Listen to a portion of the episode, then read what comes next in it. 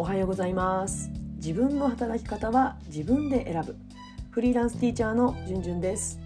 現在教師自分ビジネスのオーナーの二足のわらじを履きながら自分の働き方生き方を選択する中で気づいたこと学んだことを YouTube、ポッドキャスト、ブログなどを通じて発信活動をしています、えー、今日のテーマなんですけれどもちょっとシビアな話になります。えー、保護者の方からの攻撃何年やっても落ち込みます。このテーマです。まあね不快に思われる方もいらっしゃると思うんですけれども、えー、それは本当にごめんなさい。特にね保護者という名前がねついているので不快に思われる方もいらっしゃると思うんですけども、まあ、今日はね教師側の立場でお話をさせていただきます。まあ、私のところに、まあ、こう悩み相談という形で、うん、先生たちから悩み相談が来るんですけれどもやっぱりね子どもたちとの関わりでの悩みはもちろんあるんですけれども、まあ、多いのはねやっぱ保護者の方からの、うん、こうクレーム攻撃でどう対応していいのかっていう悩み相談が、まあ、いくつかあるんですね。でまあ、もちろんね、あの保護者の方からすれば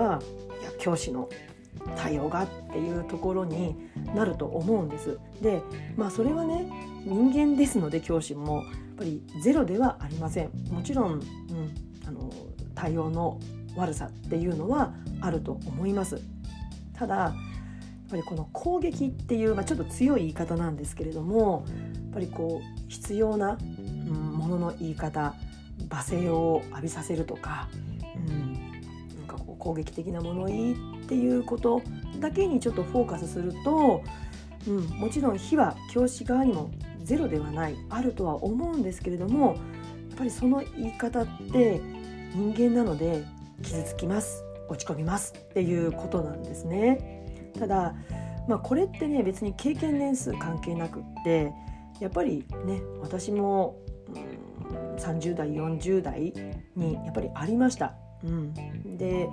落ち込むこともたくさんありました。うん、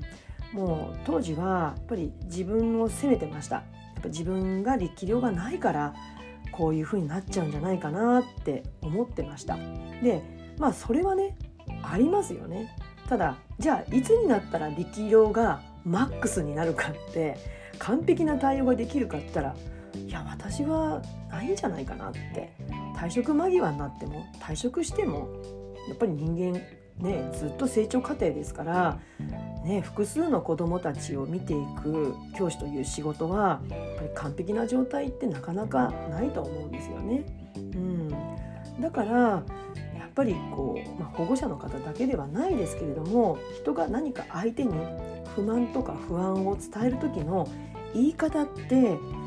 ぱり十分に気をつけなきゃいけないんじゃないかなっていうことを私は、うん、言いたいんですね。でこれを聞いてくださっている、まあ、先生たちにお伝えしたいのは、うん、もちろん非はありますよね、うん、対応の悪さってあると思います。だけれども必要以上に自分は責めないでくださいっていうことです。うん、あそれを肥やしにしていこうって、うん、なかなかね攻撃されたら強い攻撃を受けたらそんな風に思えなくてなんで自分がそんな風に言われなきゃいけないんだろうっていう怒りの気持ちを持ってしまったり、はあ、自分は情けないっていう恥ずかしい気持ちもう両方ですよね行ったり来たりですよ。うん、だからなかなかこう大事なことにフォーカスしきれないんじゃないかなって思います。じゃあここで何が大事かって言ったらやっぱり子どもの成長にフォーカスするっていうことなんですよね。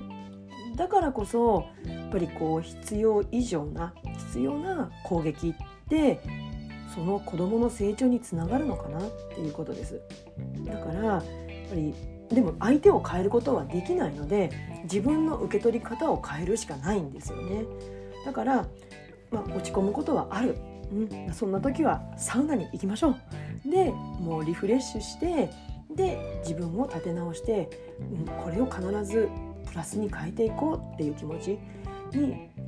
できるだけ早く切り替えて落ち込むことなんかない。だってそういう攻撃もあるかもしれないけれどもでも絶対クラスの中にはあなたをねいい先生だいい先生って言い方おかしいかなうん先生のいるあなたのおかげでおかげ？あなたの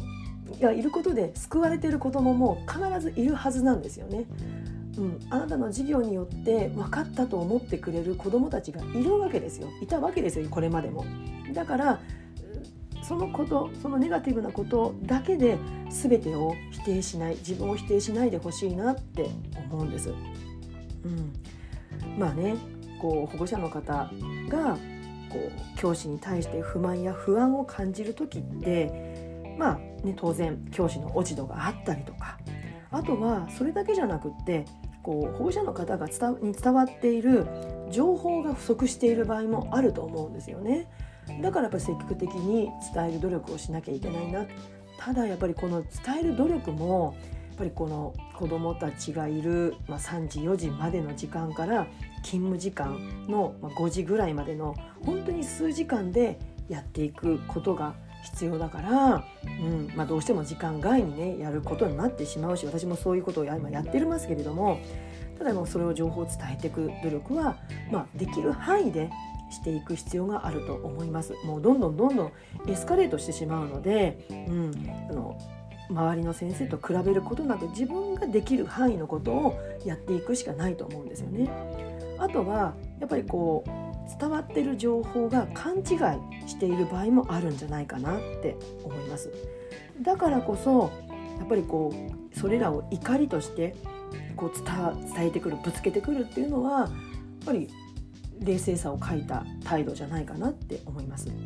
だからこそ、うん、その怒りは怒りにフォーカス向けられた怒りにフォーカスするんじゃなくて一体何を叶えようとしてるのかっていう、まあ、ニーズですよね主訴にフォーカスしてそしてそれを子どもたちの成長につなげていくにはどうしたらいいのかっていうこと、まあ、そのためには大事なのはやっぱり話相手の話を聞くことなんですよね。うん、ただ相手の話を聞くことの時に怒りをぶつけられてしまうからちょっとしんどさがあるわけですけれども、うん、